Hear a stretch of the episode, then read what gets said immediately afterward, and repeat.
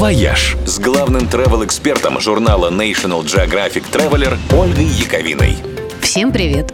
То, насколько яркие впечатления вы привезете из путешествия, зависит в том числе от отеля, в котором вы будете жить.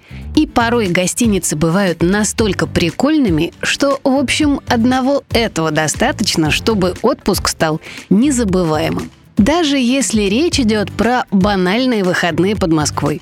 К примеру, под Можайском можно провести уикенд в деревне хоббитов. Отель «Хоббитленд» выглядит, почти как Шир в фильме «Властелин колец».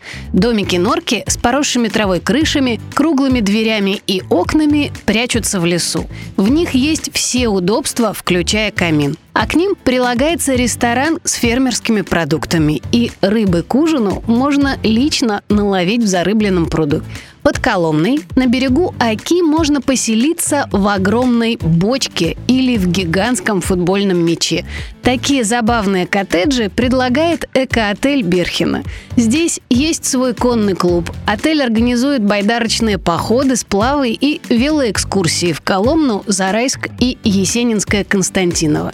А если вам больше нравится идея пожить в настоящей юрте, не в Монголию, в Переславль-Залесский, в эко-кемпинг «Сфера». Помимо войлочного домика на берегу Плещеева озера стоят еще футуристический геокупол, индийский вигвам-типи и экологичные шатры на деревянных настилах. А из развлечений предлагаются русская баня с вареными раками и чаем из самовара, рыбалка, посиделки у костра с песнями под гитару. А еще здесь можно пострелять из лука, прокатиться верхом или устроить фотосессию. Ведь воспоминания о таких необычных майских праздниках точно захочется сохранить надолго. «Вояж».